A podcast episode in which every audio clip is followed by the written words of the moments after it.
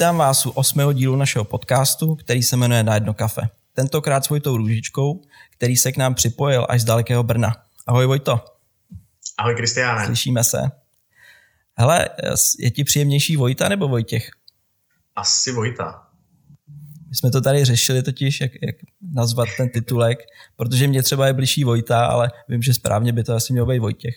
Jo, mě je taky asi blížší Vojta. tak jinak pro ty z vás, kteří se na nás koukáte, tak Vojta je úřadující barista roku, ale mimo to stojí i za spoustou vlastně zajímavých projektů. A, a tebe poprosím, jestli by se s nám mohl třeba trošku víc ještě představit.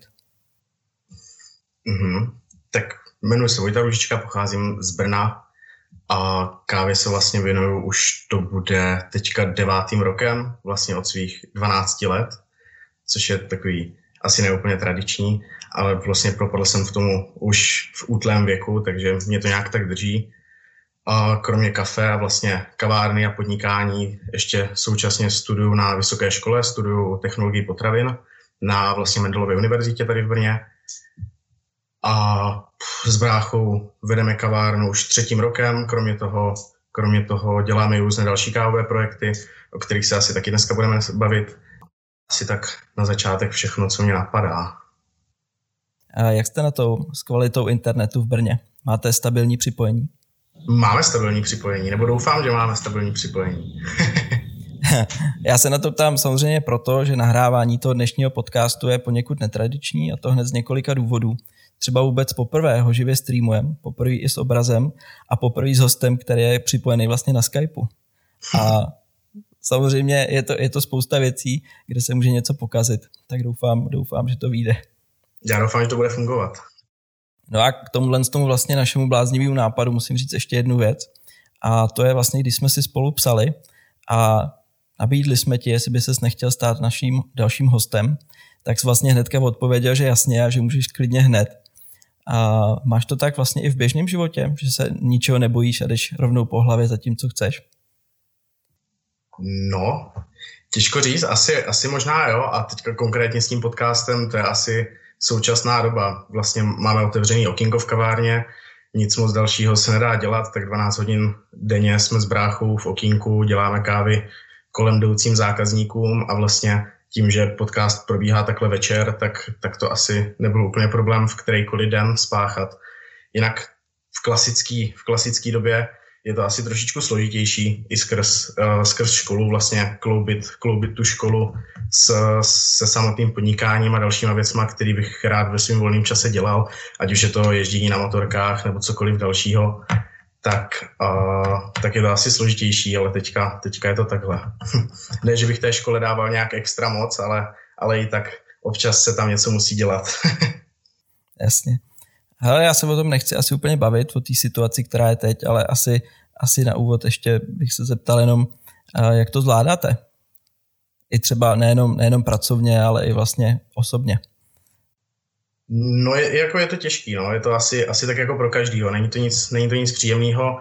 A pracovně se snažíme zvládat, máme otevřený okýnko, což je vlastně změna oproti tomu jarnímu lockdownu nebo karanténě, nebo jak tomu můžeme říkat, když jsme vlastně okýnko vůbec neměli, nějak tak jsme vůbec nevěděli, na jak dlouho to bude, co od toho čekat, tak jsme ty dva, dva půl měsíce radši věnovali do dalších projektů, který teďka momentálně jsme, jsme vypustili. A teďka se, teďka se snažíme dělat nějak tak všechno souběžně, takže co se týče pracovně, tak, tak není to nic příjemného a osobně, osobně asi tak, tak jako každý, snažíme se přežívat. Možná bych rovnou na to navázal a zeptal se vás na vlastně váš koncept, který jste v Brně otevřeli. A jestli bys nám k tomu něco mohl povědět, a třeba co vlastně vůbec stálo za tím, za tím otevřením. Mm-hmm.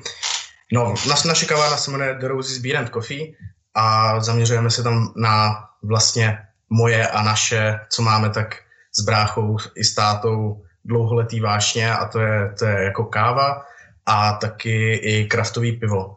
Já jsem vlastně se kávě začal věnovat ve 12 letech a pivu jsem se začal neprofesionálně věnovat v 16, kdy jsem vlastně uvařil své první pivo, a který jsem samozřejmě nemohl ochutnávat, takže, takže to bylo spíš pro rodinu.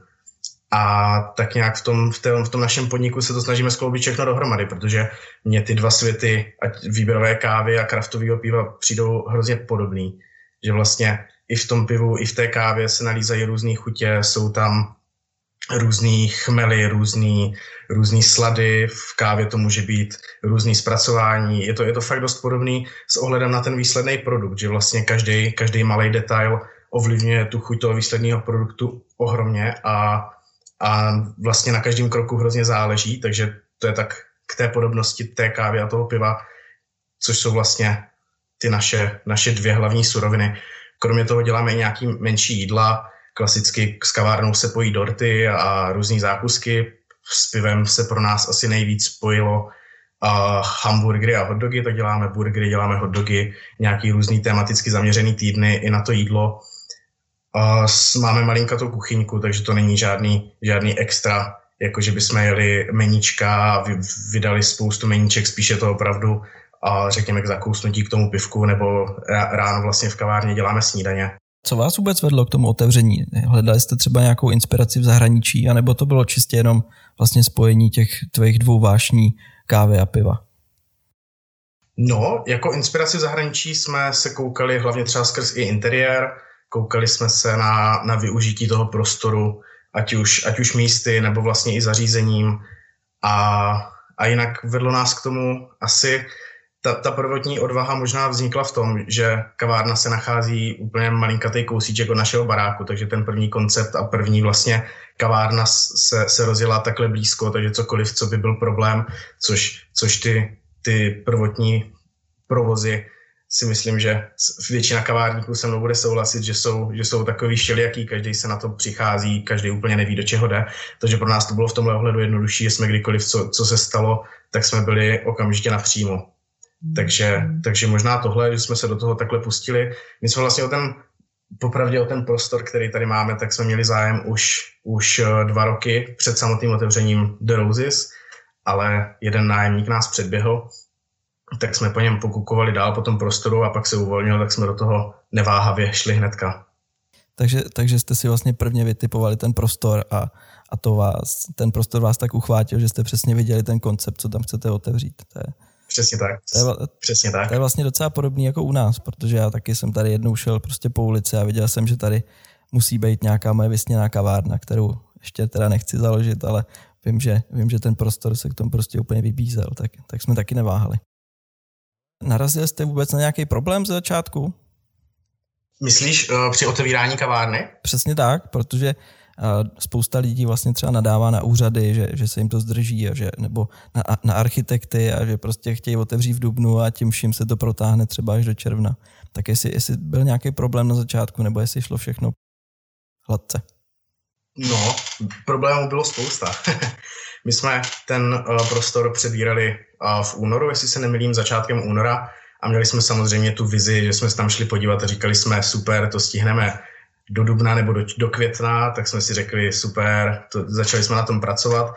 A první problém přišel vlastně, když jsme se podívali, co všechno se v, té, v, té, v tom prostoru bude muset dělat, co, co všechno tam jsou stavební úpravy. A zjistili jsme, že vlastně budeme muset změnit úplně všechno, takže jsme rekonstruovali kompletně celý prostor od podlahy, ať to, byly, ať to byly, byla dlažba, nebo to byly sociální zařízení, kuchyň, všechno. Tak jsme všechno od podlahy až do stropu museli dělat znova a z bláhového otvírání v květnu jsme nakonec otevřeli, slíbili jsme, že otevřeme ještě v srpnu, tak jsme to stihli a otevřeli jsme 31. srpna. A s tím, že úplně, úplně poslední problém, když se vám o těch problémech, tak přišel 31. srpna někdy kolem třetí raní, kdy jsme už dělali takový ty klasické dodělávky, které se dělají na poslední chvíli. A poslední věc, kterou jsme si řekli, že ještě ten den uděláme, tak bylo rozbalit z krabice leníčko na dezerty taky rozbaloval brácha když přeřezával svorku, která držela kabel, tak se mu povedlo ten kabel přeříznout, takže jsme vlastně otvírali bez ledničky na dezerty. Já jsem se úplně lek, že vám třeba spadla a, a rozbil jste to sklo. Tak ne, to, to, to ještě, ještě, ještě, ještě z mého pohledu takového elektrikářského, tak si dokážu představit, že se dá nějak opravit. Když jste otevřeli, jak, jak to vlastně přijímali lidi ve vašem okolí? Nebo možná v, jaký, v jakém roce jste vůbec otevřeli? 2017. Mm. Takže to už si myslím, že po Brně jako mohlo, mohlo být ta kávová kultura trošku, trošku rozšířenější. Mm-hmm. Tak eh, jaký mm-hmm. byly ty prvotní reakce lidí? No, my jsme se vlastně úplně od začátku, od toho února nebo března, nebo tak nějak řekněme úplně od začátku té rekonstrukce snažili na sociálních sítích. Z začátku jsme teda využívali pouze Facebook, tak na Facebooku jsme se snažili dávat nějak alespoň jednou za, za dva týdny nějakou fotku, jak ta rekonstrukce probíhá, čímž jsme si poměrně docela rychle získávali lidi tady, tady z okolí, která je vlastně naše cílová skupina, protože nejsme úplně v centru Brna, jsme spíš na kraji a spousta lidí nám právě říká, že, že by za náma hrozně rádi přišli, ale že to je pro ně hrozně daleko. Takže mm, a my jsme si to jako vědomí, že jsme v podstatě, v podstatě závislí na tom, co máme tady okolo, což jsou jednak naproti studenti, a máme naproti vysokoškolské koleje a máme tady dvě velké IT firmy a plus další menší firmy, protože jsme blízko technologického parku. Takže, takže tohle byla vlastně, vlastně naše cílová skupina, takže jsme se začátku snažili ty lidi navnadit, co tam vlastně bude a, a na co se můžou těšit. A potom, když jsme vlastně otevřeli, tak to šlo nějak tak ráz na ráz. Jako lidi začali chodit, začali si toho všímat. Myslím si, že ten koncept začal bavit, že lidi z, z IT firm, to jsou blázni přes kafe, ty zvládnou dát i pět denně. A potom vlastně z práce si našli i tu cestu, že si předtím, než, než šli domů, dali jedno, dvě pivka. Pak se to začalo vyvíjet i natolik, že, že tady ti lidi z IT firm si u nás začali dělat team buildingové večírky, takže si myslím, že ten koncept se tady v tom, v tom tady v té části Brna docela našel. Mm-hmm. Hele, a jste spíš teda barna nebo kavárna? Protože já jsem vás představoval jako bar, protože to máte třeba i uvedený na stránkách. A ty z vás jako spíš představoval jako kavárnu. A je mi jasný, že možná je to těžký nějak jakoby rozhodnout, že třeba i podle denní doby se to může proměnit. Ale jaký na to máš vlastně pohled? Já bych to nazval asi z toho pohledu, komu je co blížší. Pro někoho jsme kavárna s dobrým pivem a pro někoho jsme pivnice s dobrým kafem. to, je, to je vlastně dobrý kompromis. A chodí k vám lidi spíš na kafe nebo na pivo? Dá se to nějak vlastně rozlišit? Mm, já si myslím, že takhle úplně roz, rozlišit se to nedá, protože když někdo přijde na kafe, kdybychom třeba, nevím, plácnu to měli sledovat ohledně tržeb přes den, tak to se moc nedá, protože člověk přijde na jedno kafe, zatímco na jedno kafe, to je takový tematický, zatímco piv si dá dvě, tři, pět, osm, takže to se podle mě takhle úplně nedá vykoukat. Ale, ale před tady touhletou dobou, kdy jsme, než jsme museli zavřít, uh, tak vlastně si myslím, že ten, ten koncept si našel zákazníky v podstatě téměř v každé, v každé denní hodině. Jak třeba vybíráte kafe a to pivo? Protože jsi říkal, že, že se snažíte si vlastně o tom dávat záležet, tak uh, předpokládám, že třeba to kafe, co tam máte a, a dokážu si představit, že to i, i to pivo, tak vlastně podrobujete nějakým testům a zkoušíte to na sobě určitě. Tak uh, co třeba máte v nabídce? Hmm, co se týče kafe, tak jsme dlouhou dobu v podstatě úplně od, od prvotního otevření měli na mlínku eh, výhradně Hezbín na, na espresso mlínku, což je taková moje dlouholetá srdcovka.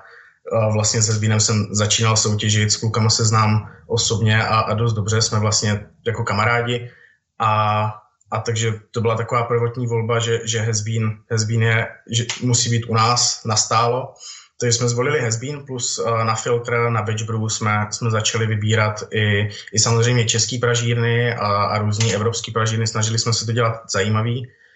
A postupem času vlastně teďka s otevřením e-shopu se to u nás docela změnilo, protože tím, že na e-shopu se snažíme mít co největší nabídku výběrové kávy ze všech možných pražíren, tak logicky nám k tomu zapadalo i to, že bychom to mohli mít i u nás v kavárně, tím pádem střídáme i ty kávy na mlínku. Poměrně, poměrně často.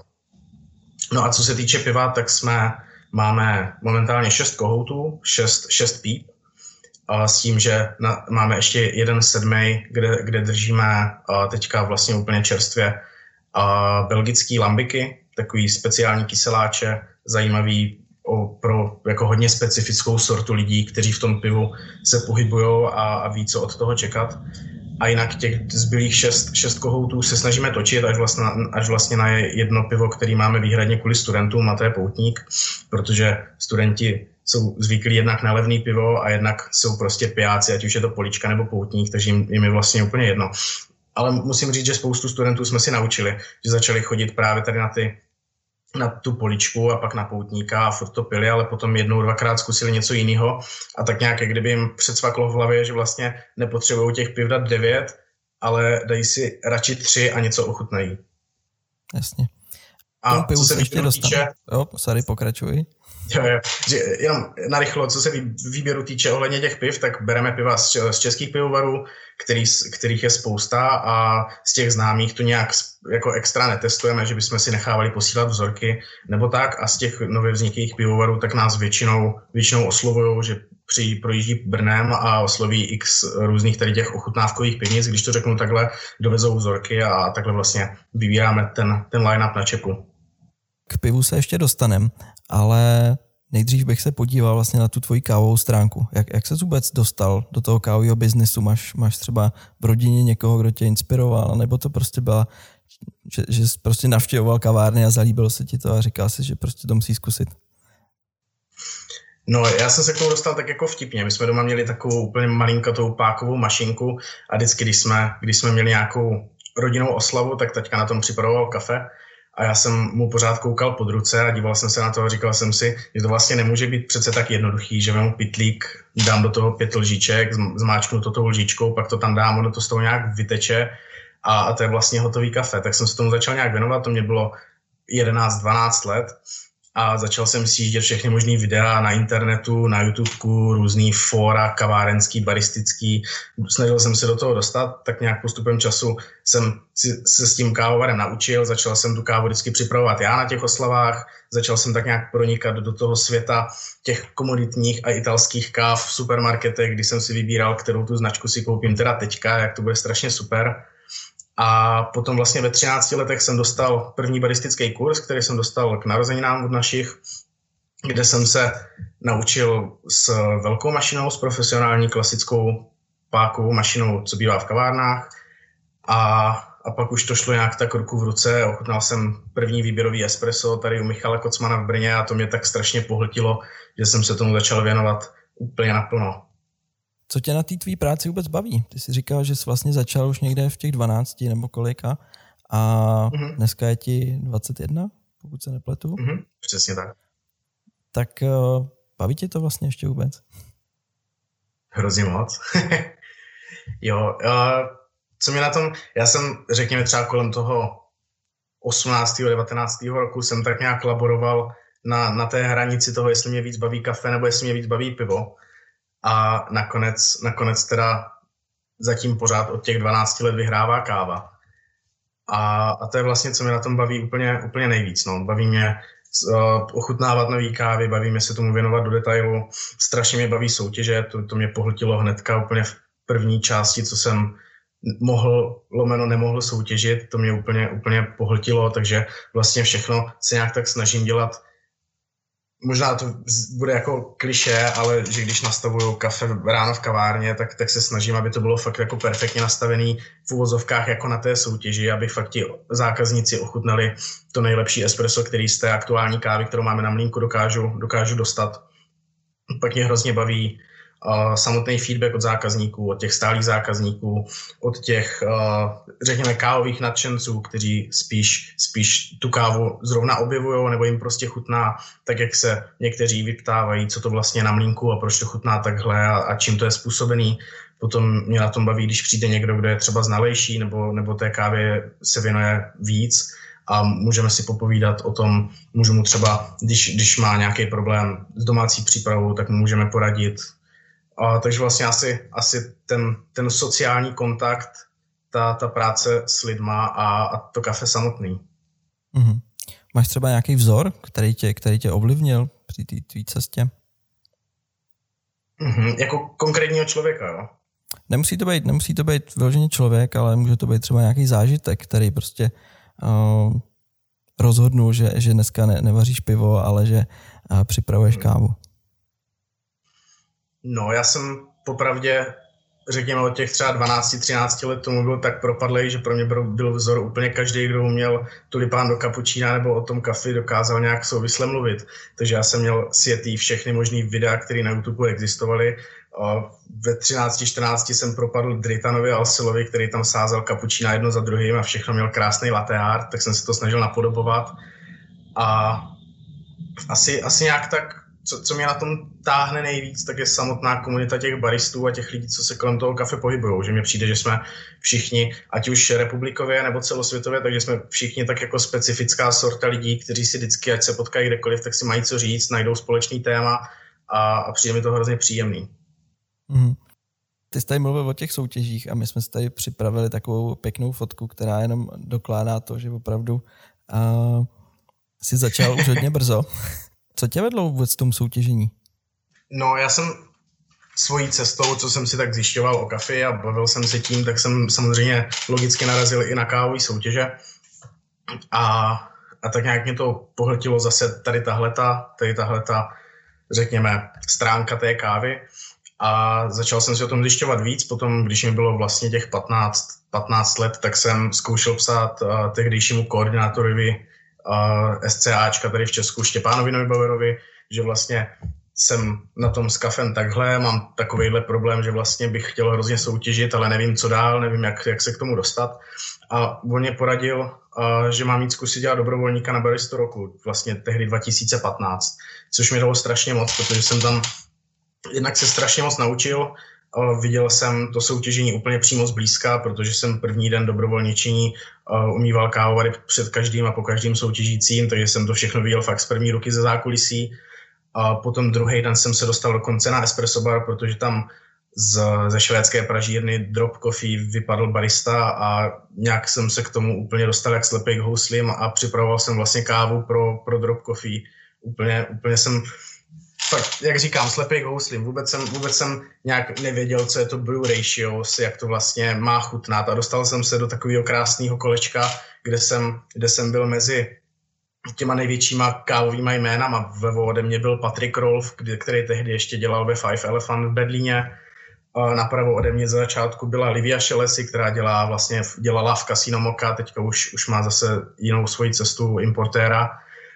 Potom s Liviou se vyměnil Dale Harris, který je vlastně současný mistr světa a tak nějak jsem se s nima snažil bavit a hltal jsem každý jejich slovo a ten jeden samotný den za kávovar mi dal strašně moc a úplně strašně jsem se posunul. Takže tohle byl asi takový ten největší zlomový bod, který mě nakopl úplně neskutečným způsobem a, a získal jsem do toho zase ještě o to větší vášeň a snažil jsem se, snažil jsem se dostat ještě dál. A kdy jsi se poprvé přihlásil teda vůbec do té soutěže už jako uh, soutěžící? To bylo právě rok potom hnedka, protože skončil barista roku a já jsem si říkal bláhově s růžovýma brejlema, že to vlastně asi nemůže být přece tak složitý, tak proč bych to příští rok neskusil a strašně mě mrzelo, že jsem to neskusil už, už letos a že jsem byl jenom v uvozovkách jenom dobrovolník. A pak jsem se teda přihlásil na baristu 2016 kde tam vznikla taková, taková nevím, jak to nazvat, taková asi srandovní záležitost, kdy jsem se nějak tak domlouval s Williamem Davisem a s Peťou Veselou, že teda mě není ještě těch 18 let, abych mohl legálně soutěžit a, a William říká jako, že jo, to bude dobrý, to bude v pohodě. A já jsem nastoupil na, na to pódium a říkal jsem si, jo, tak to asi bude v pohodě. A v první větě jsem říkal hello judges, I am 16, tak ti na mě všichni vyvalili takový oči, a potom jsem se vlastně bavil s Gwilem, který to v zákulisí mu, musel žehlit a říkal, že jsem se přeřekl a, a že I'm just, he's just few weeks to 18 je mi pár týdnů do 18, tak se to nějak zametlo pod, kebe, pod, pod koberec a, a nebyl jsem diskvalifikovaný. A potom vlastně, to bylo v 16 letech a hnedka rok na to jsem se přihlásil na, na svého druhého baristu roku a to jsem, to vyšlo takhle krásně vlastně na víkend, kdy jsem měl narozeniny, takže jsem v sobotu na semifinále nebo na první kolo jsem, mě bylo ještě 17 a potom v neděli, když bylo finále nebo tu druhý kolo, nebo jak to tehdy bylo, do kterého jsem postoupil, tak už mě bylo těch 18, tak Peťa Veselá byla šťastná, že už se nemusí nic skrývat. Možná je to taková bláhová otázka, ale zeptám se, který vlastně ty účasti si nejvíc ceníš. Jestli to bylo třeba to poprvé, že ti to dalo nejvíc jako zkušeností a tu největší motivaci vlastně v tom pokračovat. A nebo jestli to vlastně bylo letos.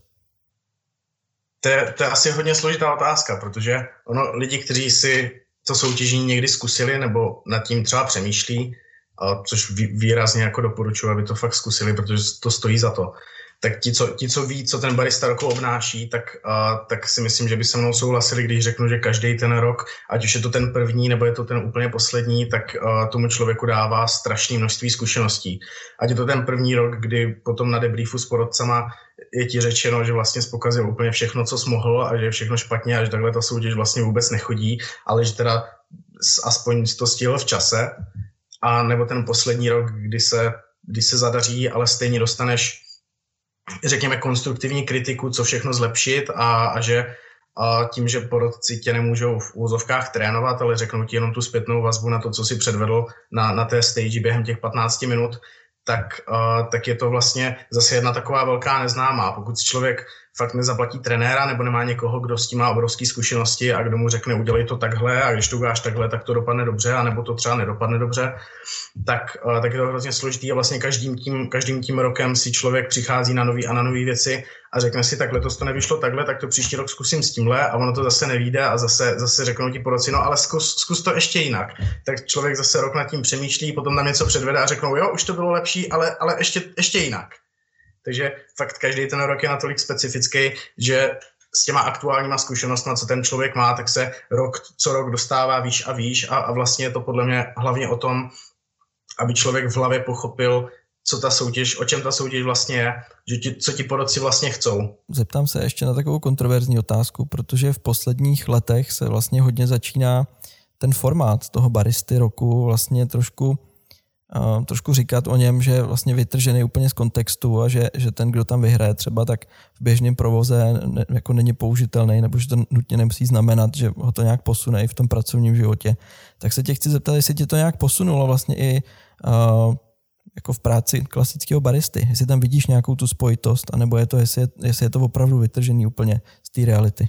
Mm-hmm. Jakože podle mě od každého trošku. Určitě, určitě je to, pokud to člověk bere fakt vážně a na tu, na tu soutěž se připravuje tak, že, že opravdu tam chce něco ukázat a, a připravuje se na to, tak jak, jak kdyby to fakt chtěl vyhrát a, a nic, nic místo toho, tak si myslím, že to je vytržený v kon, z kontextu, protože a se vlastně trénuje celkově ta prezentace těch 15 minut a člověk fakt šrotí dokola furt to samý a furt to samý, až to začne dělat úplně roboticky a úplně fakt jako bezmyšlenkovitě, protože ví, že teďka má vzít páku a teďka má do ní dát, dát do mlínku a v tuhle tu chvíli má říct tohleto slovo. Ale, ale ta samotná příprava, vlastně přijít si na, to, na, tu, na tu rutinu, kterou na té stage chceš předvést, vlastně jestli vemeš páky oběma rukama, nebo si je nejdřív jednou rukou sundáš, potom uděláš flash, propláchneš kávovar, potom to utřeš. Vlastně jenom přijít na tu, na tu řekněme, cestu na ten workflow, jak, jakým způsobem tu kávu na té stage připravíš, tak si myslím, že, že dá každému strašně moc i, i v tom, v tom uh, řekněme, provozním životě nebo v té rutině za kávovarem i, i v kavárně. Protože najednou to co, to, co dělá na stage v podstatě bezmyšlenkovitě, protože tu prezentaci má přejetou 350krát, tak, uh, tak vlastně dělá potom i v té kavárně a má potom mnohem víc času na to se třeba věnovat hostům, kteří stojí na baru, baví se s ním o tom kafi a není to, že by byl upjatý jenom do té mašiny a říkal si, tak teďka beru pravou rukou páku a musím se na to hrozně soustředit, protože vlastně nevím, jestli, jak je těžká a jakože asi plácám, ale, ale myslím si, že, že chápu, chá, chápete, co tím chci říct. Jo, já, já si myslím, že to je i přesně to, co si třeba myslím já, aniž bych teda někdy soutěžil, ale jak to můžu vlastně pozorovat uh, z té stage. Takže vlastně ty lidi, kteří vyhrávají, a který, nebo který se obecně umístějí vlastně na těch prvních pozicích, tak vlastně tu rutinu musí mít tak nadrčenou, vůbec ne, nemůžou přemýšlet o tom, uh, jak, mají tempovat, jak mají dávat páky, prostě to už musí mít tak natrénovaný, že si myslím, že to dá jakoby docela dobře přenést právě do té reality v tom, že si nemusíš dávat pozor tadyhle na ty běžné věci a můžeš tu pozornost věnovat třeba právě těm zákazníkům nebo něčemu dalšímu. Takže Určitě, jsem rád, že, že jsi to třeba trošku, trošku potvrdil a, a vyvrátil vlastně takovou tu všeobecnou tezi. Možná, jestli se k tomu ještě můžu vrátit, tak pro mě třeba je trošičku jako chápu ten krok, ale, ale přijde mi lehce nesmyslný v jistým ohledu, že vlastně na finále baristy roku světového, na, na finále mistrovství světa už není technický porodce. Což, což mě přijde takový v jednom ohledu, že jasně, samozřejmě těch šest lidí, kteří se dostanou fakt do toho úzkého výběru na mistrovství světa, tak jsou asi fakt špičky, a musí to kafe umět připravit perfektně. Ale když se třeba podíváme na loňský mistrovství světa nebo před loňský, nebo před loňský, teďka si nejsem jistý, kdy vlastně uh, skončil Michalis Dimitrakopoulos druhý z Řecka, tak tam u té, u té uh, Korejky, která byla vlastně první, tak je vidět, že kdyby tam ten porodce technický byl, takže že podle mě by to mohlo být všechno úplně jinak, protože ta, ta slečna dělá, ačkoliv je obrovská kávová profesionálka a, a kávy rozumí neskutečným způsobem, tak, tak dělala v podstatě základní chyby, které si myslím, že by za normálních okolností jako nemohly přijít, nemohly, nemohly projít. No, to je, to je otázka, že ono se, ono se ty techničtí porodci zrušili, protože vlastně všichni tam dostávali plný počet bodů, tak se řeklo, jako, že to je vlastně zbytečný.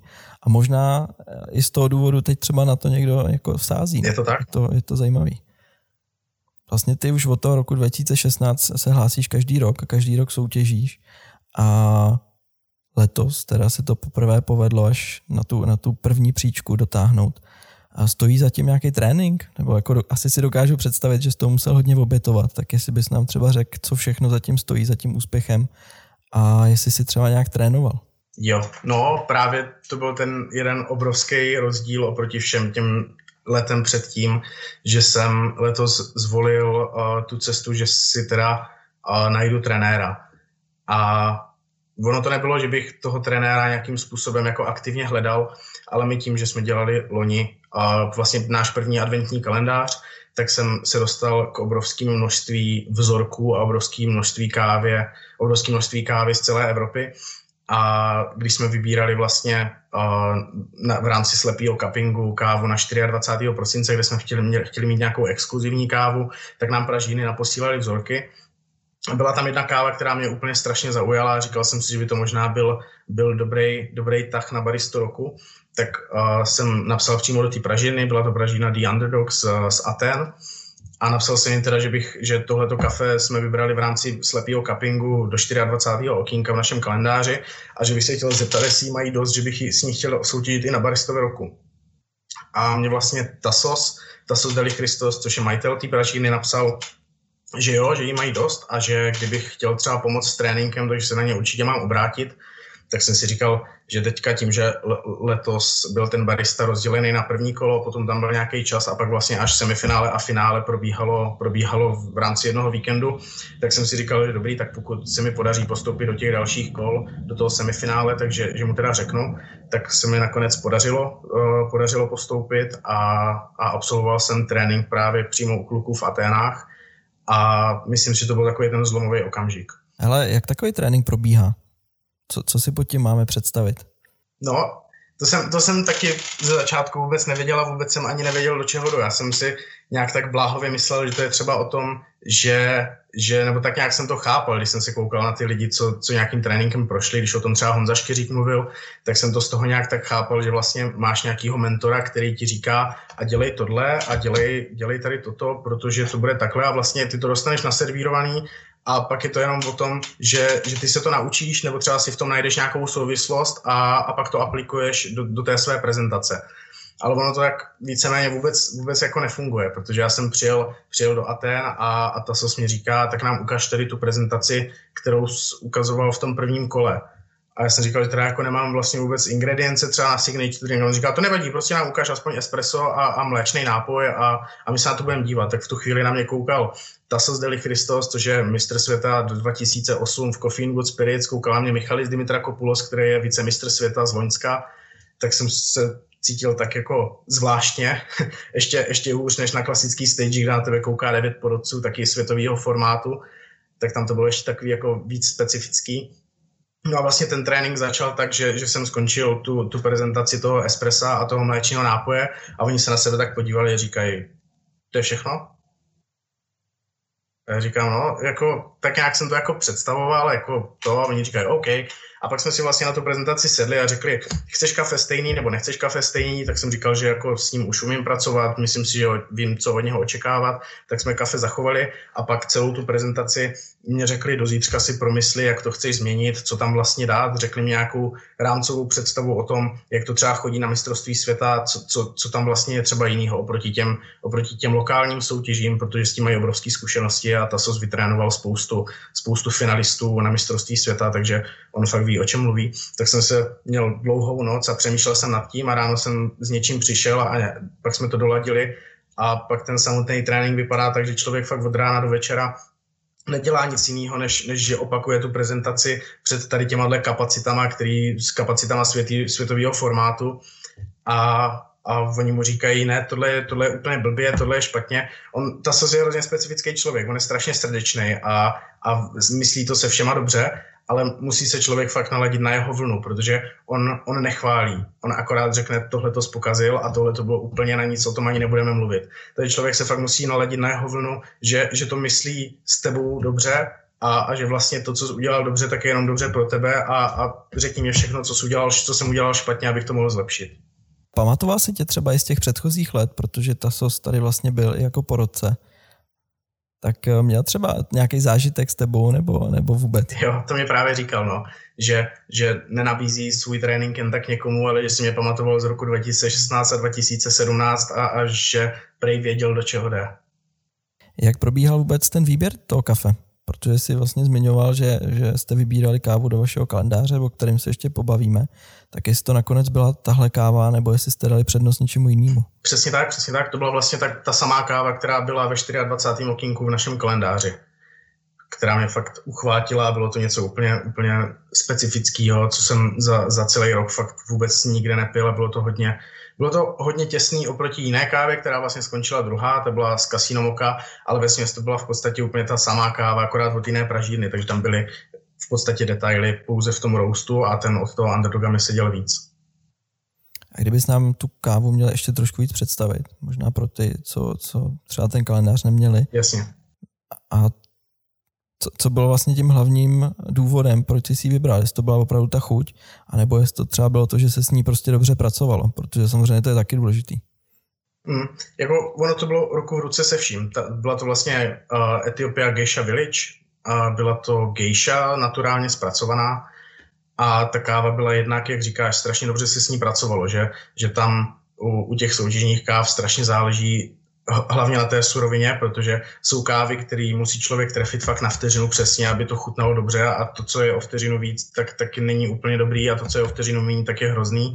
Zatímco tady tahle ta káva byla na, na 19 vteřinách super, na 22 vteřinách skvělá a na 25 vteřinách úplně neskutečná. Takže tam vlastně byl ten prostor který na té soutěži člověk potřebuje, když se náhodou něco nepovede, ať už je to s mašinou, ať už je to stresem, ať už je to cokoliv, tak mít ten, ten záchranný bod, že když se náhodou to espresso o vteřinu, o dvě nepovede tak, jak by mělo, takže že ta káva vlastně nebude úplně jako mimo.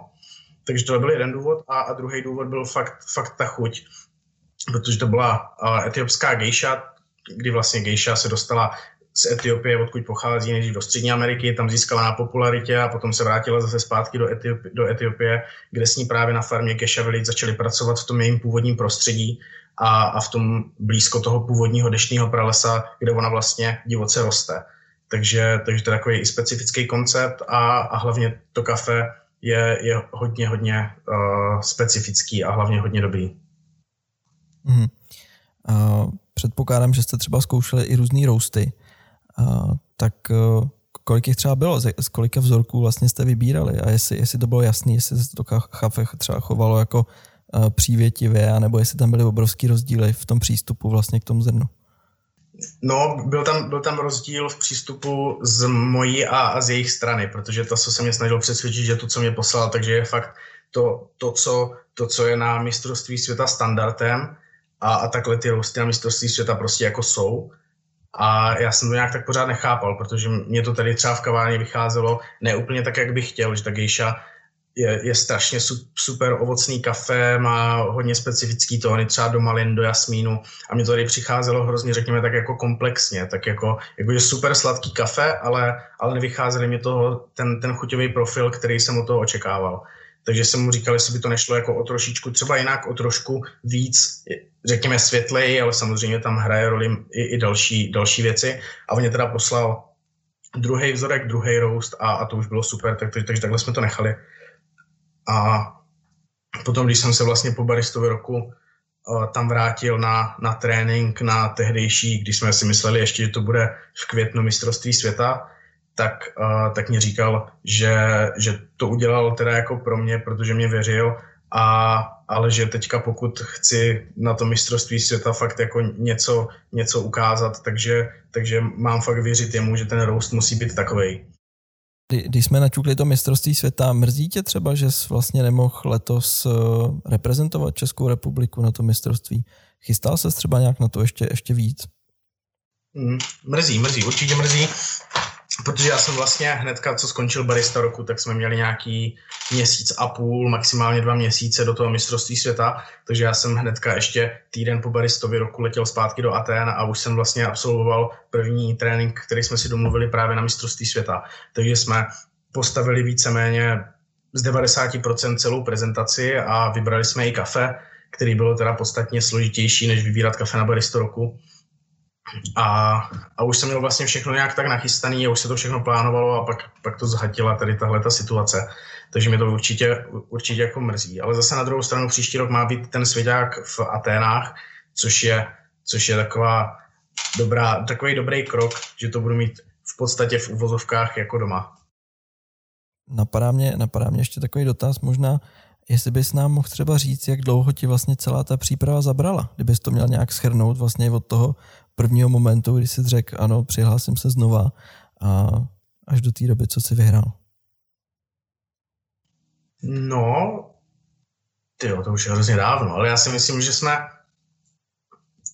že jsem řekl, že s touhletou kávou chci jít soutěžit někdy, někdy v listopadu.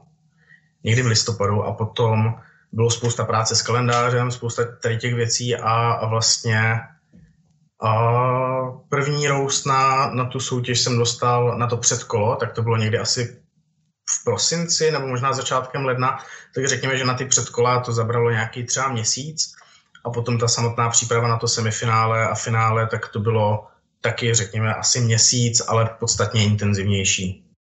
Jak to zvládali doma? Protože si říkal, že, že se střídáš vlastně s bráchou za, za kávovarem v kavárně a dokážu si představit, že, že tě to zabralo asi hodně času, tak uh, jestli nebyly třeba nějaký rozpory. Rozpory ne, já si myslím, že to bylo právě naopak. Brácha má, má z baristy roku zkušenosti vlastně dvakrát, soutěžil dvakrát a letos si řekl, že do toho nepůjde, protože končil školu, dělal, dělal inženýra a říkal, že teda do toho letos nejde a, a že se bude věnovat té škole a že třeba za rok takže vzal kavárnu na sebe, za což jsem mu vděčný a já jsem vlastně měl prostor na to se odstěhovat na dva týdny k nám na chalupu, kde jsem si postavil stage a tam jsem trénoval. Měl třeba okolo sebe ještě nějaký tým jako lidí, kteří opravdu tě sledovali a měli ty připomínky, nebo věřil té řecké složce a nahrával se třeba a posílal jen ty videa? Hmm. Tohle, tohle to jsme nestihli. Plánovali jsme to, ale bylo tam tak strašně málo času, že jsme, že jsme to nějak, nějak nestihli a neabsolvovali tady tu nahrávací, tady ty nahrávací zkoušky a nahrávací tréninky. A nějak tak jsem, nějak tak jsem věřil tomu, že, že jsem tam pobral v těch Aténách co nejvíc a, a vlastně jediný, kdo se mnou na té chalupě byl a, a kdo na mě tak nějak koukal, tak byla přítelkyně, která teda má kávu ráda, ale není, není zkušená jakoby baristka, řekněme, aby, aby k tomu měla jiný feedback, než že tady se přeřekl a, a tady vypadal hrozně nervózně. Takže jsem měl feedback aspoň tady z tohohle hlediska a jinak, jinak jsem tak nějak doufal a věřil. Pojďme se posunout kousek dál. Hele, kdy jsi měl svoje první pivo? Svoje, samozřejmě v 18. tak a off record? Uh, tak řekněme, že jsem nějak tak v tanečních, což je třeba 16, 15, 16. Co tě na tom pivu vůbec jako zaujalo? Bylo to až třeba v následku s tou kávou, že v tom kafe začínal objevovat ty různé chutě a, a pak vlastně objevil to pivo, nebo to bylo naopak, nebo úplně jinak? Mm. Ono to bylo asi tak, že v těch tanečních, když se tak nějak začíná kdy tak začíná pít spousta, spousta lidí, protože se po taneční jde samozřejmě do hospody, tak jsem, jsme tam nějak s kamarádem objevili naproti té hospodě, kde se všichni potkávali, tak jsme objevili ochutnávkovou pivnici tady v Brně na Lidické a tak jsme tam začali chodit na, na ty speciály a říkali jsme si ty pivo za 80 korun, ale tak asi to bude dobrý. A nějak tak jsme se naučili právě na ty malý pivovary, což naši spolužáci absolutně nechápali, protože oni chtěli dát právě těch, jak jsem zmiňoval, 10 poliček a jít domů dobří. A my jsme si radši za tu cenu dali 3-4 dobrý piva. Takže už vlastně v těch 16 si troufnu říct, že jsem nebyl, nebyl alkáč na, na to, na, na množství, ale spíš řekněme na to, že jsem už těch 16 se snažil fakt najít dobrý pivo, který mě bude chutnat, ve kterým něco uvidím a potom ten další logický krok byl, že na to vlastně taťka hrozně dlouho chtěl vyzkoušet uvařit pivo doma a já jsem říkal teda jo, tak to zkusíme, tak jsem ho nějak předběhl a zkusil jsem to doma a to mě hrozně chytlo.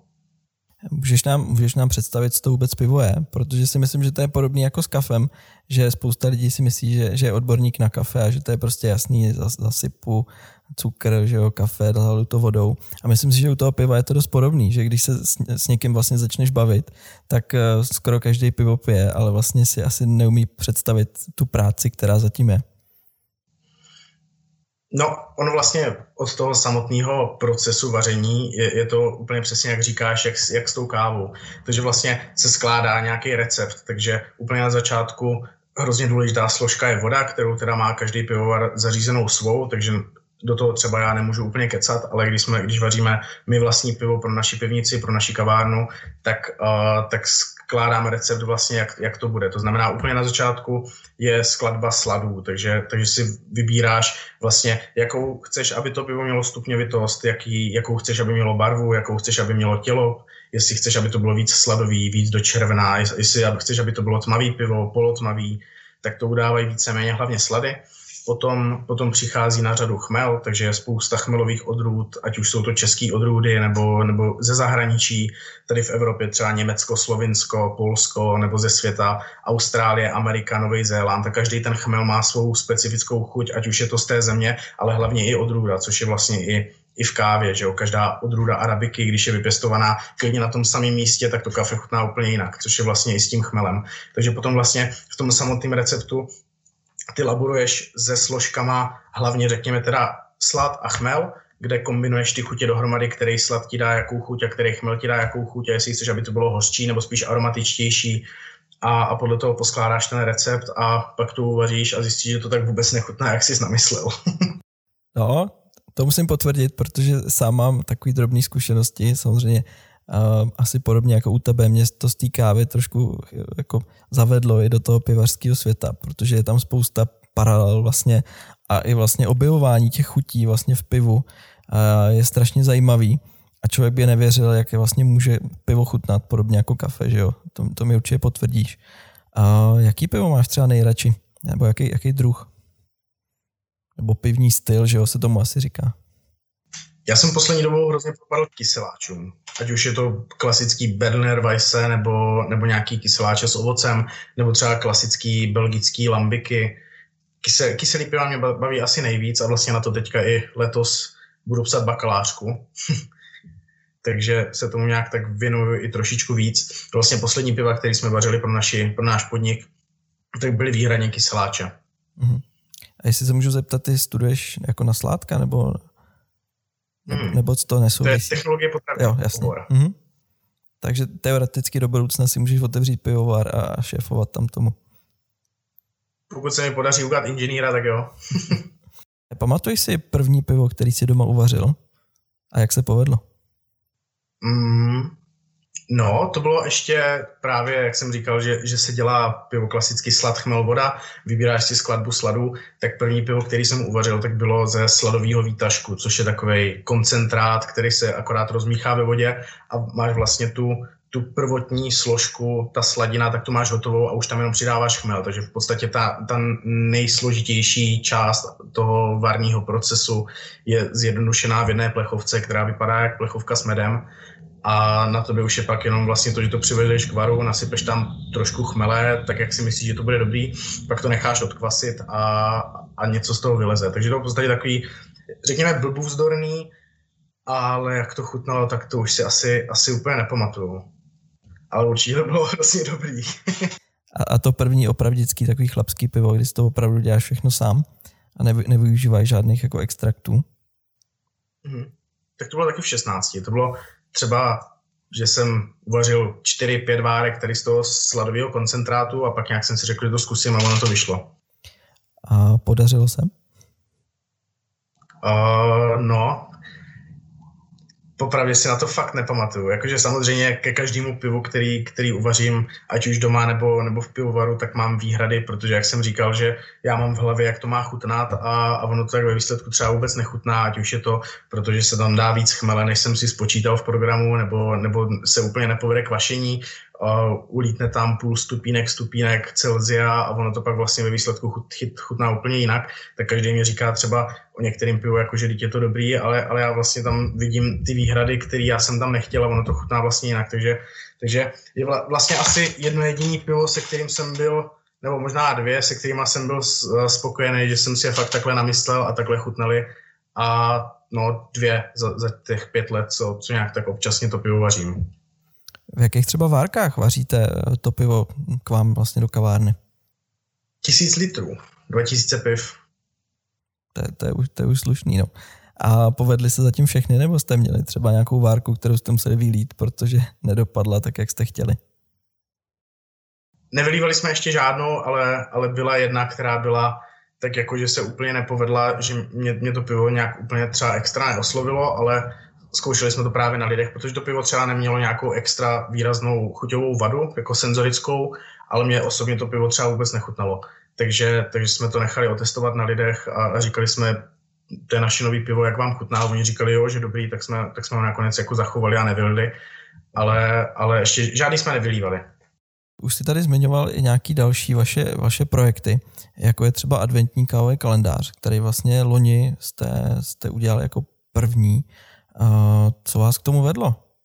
Co, co zatím stálo? Nebyli jste spokojení třeba s tou nabídkou, nebo už, už jste přešli od těch čokoládiček a potřebovali jste mít pořádný kávový kalendář?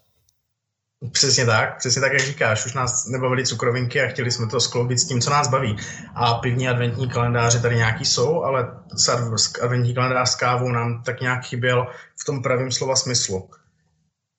Takže jsme se do toho pustili a, a rovnou jsme to vzali tak nějak a řekněme megalomansky, že jsme rovnou chtěli z těch 24 dnů 24 různých pražíren a, a logisticky je to docela náročný, fakt jako v ten samý den, maximálně v rozmezí dvou dnů, to kafe z těch 24 pražíren z celé Evropy semka dostat. A samozřejmě to loni třeba bylo i nějaký kámen úrazu, že se to spozdilo a nakonec jsme to stihli, stihli v čase rozeslat a myslím si, že 99,5% lidí mělo svůj kalendář před prvním prosincem. Co na, co na tom celém vlastně procesu bylo nej, nejsložitější? Bylo to třeba ta koordinace těch pražíren, té dopravy, a nebo jste narazili třeba ještě na nějaký jiný problém?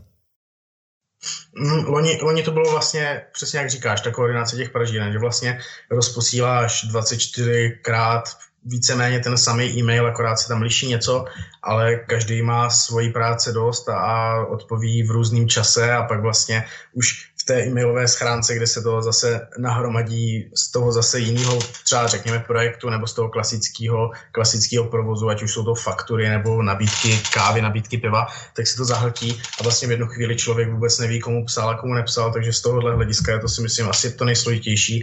A potom samozřejmě ze Švédska trvá doprava jinak než ze, ze Slovenska, takže fakt skoordinovat všechno tak, aby, aby fakt řekněme v pátek to kafe tady bylo, aby se na to mohlo začít pracovat. Jak jste třeba vybírali ty pražírny, které jsou vlastně součástí? Mm-hmm. My jsme loni se snažili tam dát pražírny, které jsou víceméně notoricky známí, aby ti lidi, kteří ten projekt vůbec neznají, aby, aby měli vlastně chuť do toho jít, protože si řeknou, že tady tu pražírnu znají, znají takže ví, do čeho jdou, že tam nebude žádný jako špatný kafe. A letos, letos jsme to trošku obměnili a nechali jsme 12 pražíren z Loňska a 12 pražíren jsme ob, obměnili do takových, řekněme, pro spoustu lidí kavá, kavárnicky a kávově neznámých zemí, jako je třeba Rumunsko, kde je mimochodem ta kávová kultura fakt vysoko a, a pochází od tam jeden mistr světa v pražení a jeden vicemistr světa v pražení a, a je to tam fakt jako hodně vysoko a ty kávy z těch pražíren stojí opravdu za to. Tak, takže jsme se snažili to udělat zajímavý i v tomhle ohledu, že třeba z Itálie jsme vybrali méně známou pražírnu výběrový kávy, kterých tam jako ve moc není, takže loni jsme měli Gardeliho, letos jsme ušli do Ditti Artigianale, což si myslím, že není úplně jako známá pražírna takhle pro lidi, co se, co se v tom kávovém světě úplně nepohybují. Takže jsme, takže jsme zvolili zase tu opačnou cestu. Loni jsme šli za tím, aby tam byly pražíny, který zná každý, aby, aby do toho šel, ale to jsme spíš zvolili to, že zvolíme i pražírny, které nejsou tolik známé, aby to zase bylo zajímavé pro toho, pro toho zkušenějšího pijáka. A myslíte si, že let, letošek bude úspěšnější, co se týká prodejů? Už máte nějaký, nějaký předobjednávky, předpokládám, a případně do, do kdy ještě se dáváš vlastně adventní kalendář objednat? Mm, zítra, zítra večer o půlnoci končí předobjednávky. Takže kdo ještě nemá svůj kalendář, tak určitě neváhejte. Letos ten line-up, ať už pražíren nebo samotných káv, který jsme pro vás vybrali, který jsou samozřejmě tajemství, tak uh, fakt stojí za to. To je právě to, co nám trošičku vadilo na ostatních adventních kalendářích, protože pro nás to fakt není adventní kalendář, že člověk si koupí vlastně třeba sestavu 24 káv a podívá se a vlastně ví, co který den ochutná. co náš adventní kalendář je, je se vším všude, že tam jsou okýnka, který si člověk vyloupne, což je na tom adventním kalendáři podle mě to úplně nejlepší, jak to praskne, jak se to otevře, ten, ten systém. Takže, takže tohle to jsme chtěli, chtěli udělat takhle. A na co se teda můžeme těšit? Jestli můžeš trošku prozradit. Já myslím, že ty pražírny jsou, jsou jako veřejně známý. Tak, hmm, pražírny, pražírny jsou zveřejněny. Kdy, kdybys třeba mohl aspoň malinko prozradit, která třeba tě nejvíc zaujala? Hmm. Pro, mě, pro mě asi největší srdcovka je samozřejmě Underdog z Aten, který tam byl loni, který tam bude i letos. Potom z těch třeba notoricky známých pražíren, za kterými stojí velký kávový jména, tak třeba April z Dánska, nebo, nebo Fjord Coffee z Berlína, Coffee Proficiency z Polska, tady z Česka. Tam máme Rebel Bean, Candy Cane a Naughty Dog, což je vlastně pražírna Peti Veselý a Gvila Davise. Potom tam uh, třeba ze Španělska pražírny, které podle mě nejsou zas až tak známý, tak no, Nomad a Kokora Máme tam pražírnu, už tu zmiňovanou z Itálie, Ditartigiana z Florencie, dvě rumunské pražírny Sloan a, a Bob Coffee, potom dvě pražírny ze Švédska. Myslím si, že, že ten, ten, to rozmezí zase je 24 káv z 12 zemí Evropy, z, z pražíren z 12 zemí Evropy, takže se tam zase prolíná 24-12 štědrý den já, já myslím, že to je právě jako skvělý způsob pro lidi, kteří chtějí objevovat vlastně ty nový kávové chutě. Tady vlastně na každý den mají uh, překvápko a můžou, můžou objevit buď novou pražírnu nebo novou kávu a, a je to určitě skvělá cesta, jak trošku víc ještě propadnout ty výběrovce.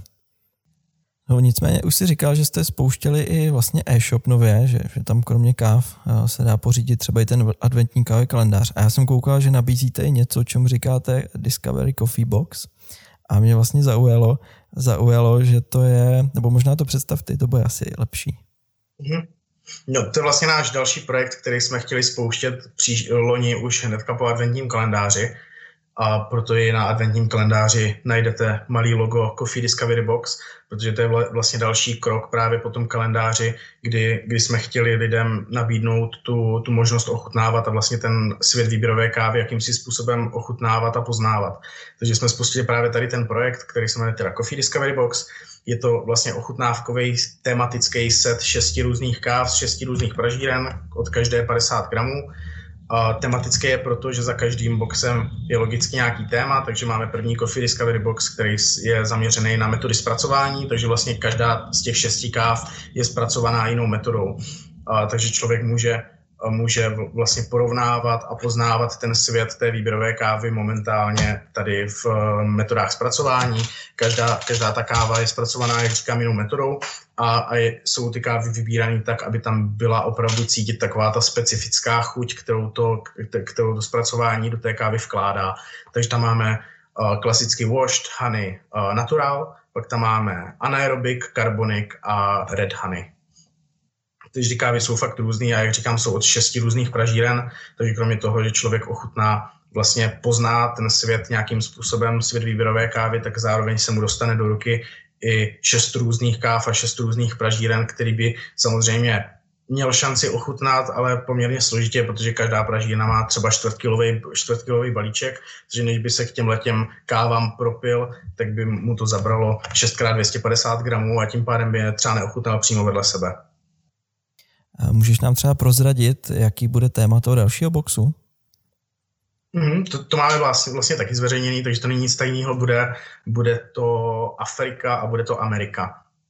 Tedy ten první Discovery Box s metodama zpracování je výhradně s českýma praždinama, ty další, další boxíky už budou buď to víceméně spíš, řekněme, namíchaný zase z pražíren z celé Evropy.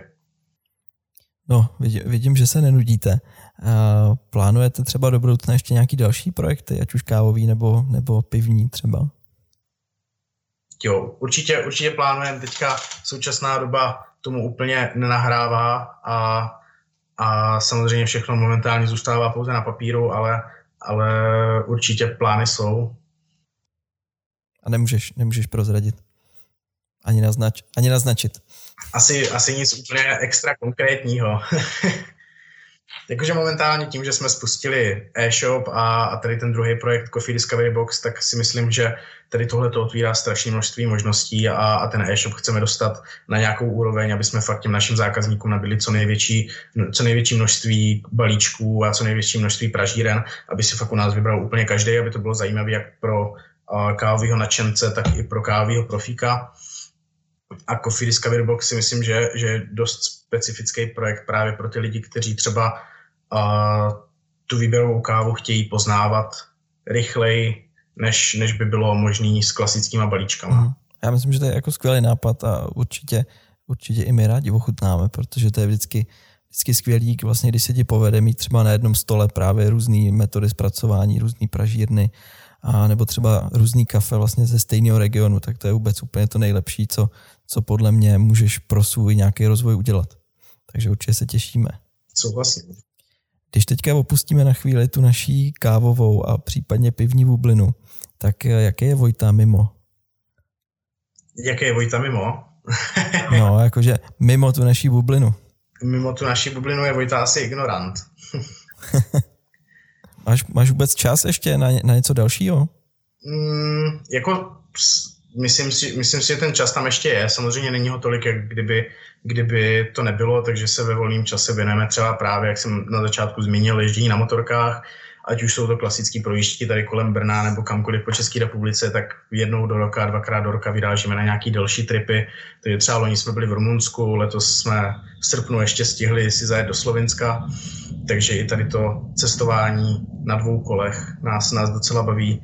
Máme takovou partičku kamarádů, se kterými tady ty tripy, ať už po České republice nebo po celý ne, nechci říct celé Evropě, protože jsme zatím byli jenom na dvou místech, ale máme svoje plány, kam bychom chtěli jezdit, takže absolvujeme to právě tady s tou partou. Potom asi další věc, které se věnuju od útlýho věku, tak je, tak je hudba. Že vlastně jsem od malička hrál na klavír, chodil jsem klasicky do zušky, tak jsem absolvoval 12 let hry na klavír a když je nějaká volná chvilka, tak, tak si třeba rád zahraju, nebo když je třeba nutný se naučit na nějakou zkoušku, tak, tak mě to mnohem víc stáhne k tomu klavíru, který mám v pokoji, takže když jsem se měl učit na, na nějakou těžkou zkoušku, nebo to byla možná dokonce maturita, tak jsem se radši naučil Bohemian Rhapsody na klavír. Takže, takže i tohle. Vojto, já bych ti strašně rád poděkoval, že jsi měl tu odvahu a že jsi s náma šel do toho, kdy jsme se rozhodli vlastně tyhle ty podcasty živě streamovat, že nebyl nervózní a, a krásně s nás vlastně obohatil o svý nejenom kávový zkušenosti a zážitky. A doufám, že se třeba ještě někdy na jednom kafi uvidíme. Díky moc, díky moc za pozvání, bylo to super.